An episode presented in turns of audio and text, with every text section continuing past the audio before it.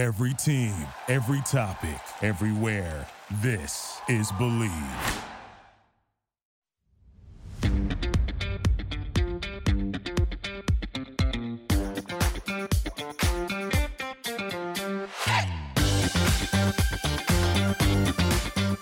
And let's lock it in with Cam Rogers coming at you with my best bets of the football weekend. We're covering college football and the N F L in what should be quite a fun weekend on the gridiron. Cam Rogers with you. Follow me on Twitter at Mister Rogers ninety-nine.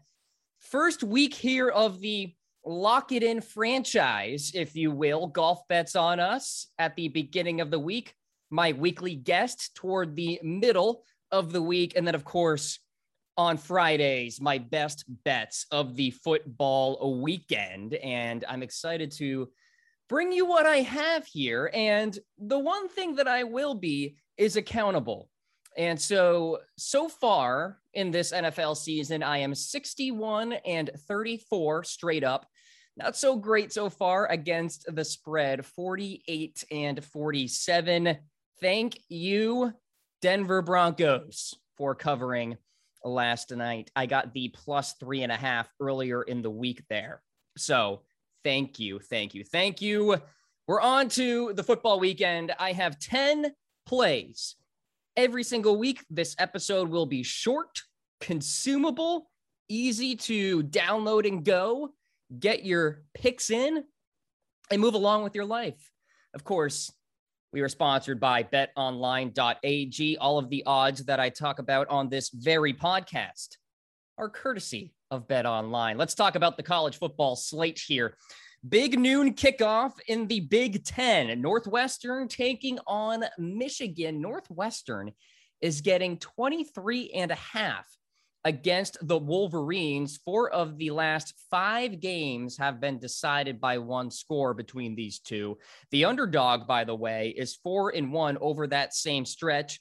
I think this is a classic Big Ten slugfest. Northwestern has been playing its competition tight so far in this football season. So give me the Wildcats to cover. I'm pretty confident about that one. Obviously, Michigan will win outright, but I could see this being a sixteen, seventeen point game. Twenty-three and a half.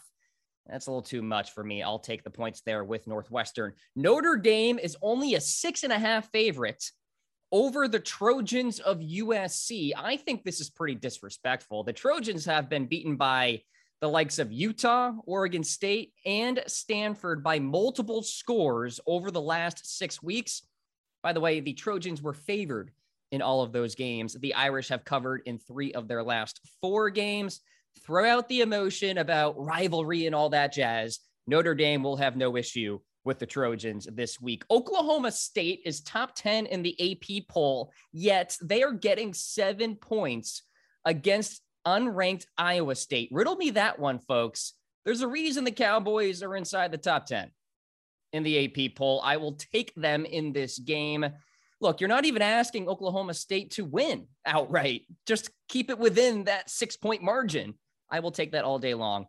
Alabama taking on Tennessee. Bama minus twenty-five against the Vols. So two weeks ago, the Crimson Tide got upset by Texas A and M.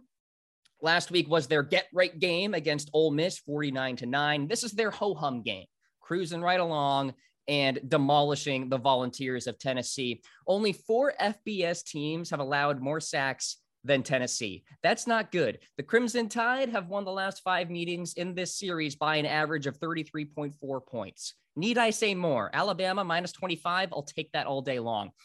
So in college football, Northwestern plus twenty-three and a half, Notre Dame minus six and a half, Oklahoma State plus seven, Alabama minus twenty-five. To the N F L we go. The Lions are getting sixteen and a half points against the L A Rams. That is my lock of the week. Bank on it. I see this game being some sort of gimmicky sort of situation where Dan Campbell and that offense just throws everything but the kitchen sink at Sean McVay, at the L A Rams, at that defense.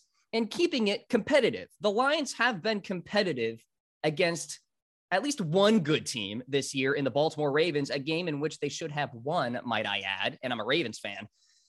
sixteen and a half in an N F L football game. I got to take that for the underdog there. The Rams have only won by more than fifteen points twice this year. And again, this is an emotional game. I'm going to include the emotions in this matchup here. I will take the Lions sixteen and a half to keep this one competitive, thirteen, twelve points, something like that. L A is going to win this game outright. The Saints minus five to cover against the Seattle Seahawks on Monday Night Football. This line is pretty silly to me because here's how I see things going with this. The Saints front seven is going to stymie the Seahawks' run game, and Alex Collins is very much in doubt in terms of playing in this one.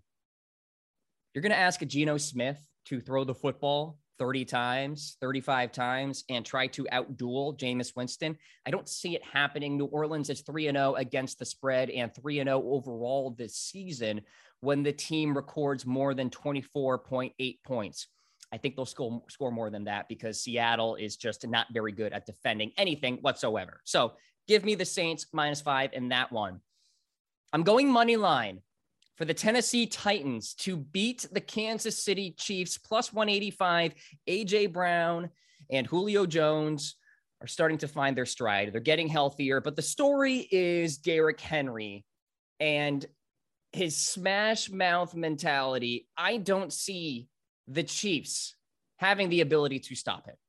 If Derrick Henry can have success against a good front line in the Buffalo Bills, he's going to run all over the Kansas City Chiefs. The Chiefs are more known for their speed on the defensive side, less so than power and strength. So that offensive line for the Tennessee Titans will maul that front line for the Kansas City Chiefs. And then you have Derrick Henry running wild. And then you have Ryan Tannehill play action off of that to the likes of Julio Jones and A J Brown. So Titans money line beating the Kansas City Chiefs. I like that one.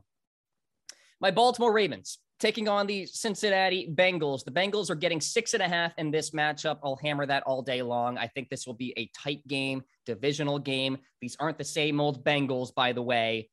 You have the likes of Jamar Chase, Tyler Boyd, T. Higgins. These guys are great on the outside. The Ravens, I think, sometimes can be overrated with their defense. They looked great last week against the L A Chargers, but at other points of the season, not so, and especially in run defense.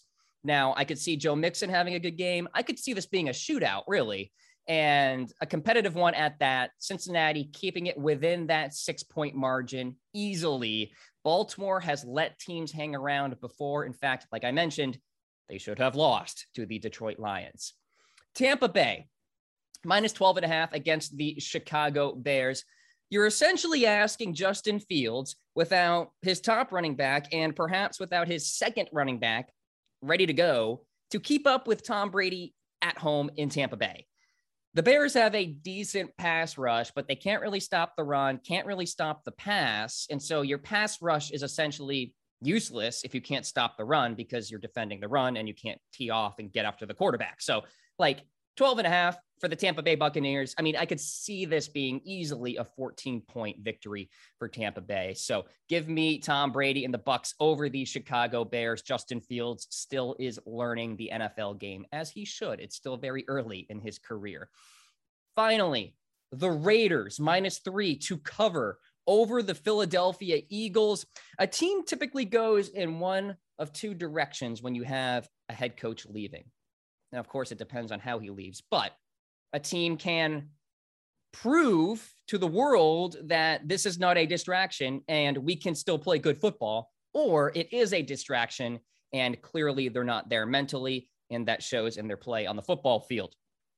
For the Raiders, it's the former. They played fantastically against the Denver Broncos. I expect that momentum to continue. Derek Carr should have success against this Philadelphia defense. I really don't know what Philadelphia's identity is. Who are they? Like, they don't run the football with Miles Sanders, and you should. And also it protects Jalen Hurts at the quarterback position because they just don't have the talent the Eagles on the outside at the wide receiver position. So I like the Raiders minus three in that one as well. My best bets of the football weekend. There you have it. To recap in the N F L, the Lions cover sixteen and a half over the Rams. Saints cover minus five against the Seahawks. Titans money line over Kansas City. They win outright. The Bengals plus six and a half cover versus the Ravens. Bucks minus twelve and a half cover versus the Bears. Give me the Raiders minus three to cover against the Philadelphia Eagles. My best bets here on Lock It In with Cam Rogers. We thank you for tuning in. Best of luck on this football weekend. I'll be back with you for Golf Bets on Us with Bridget Whalen. Take care, everybody.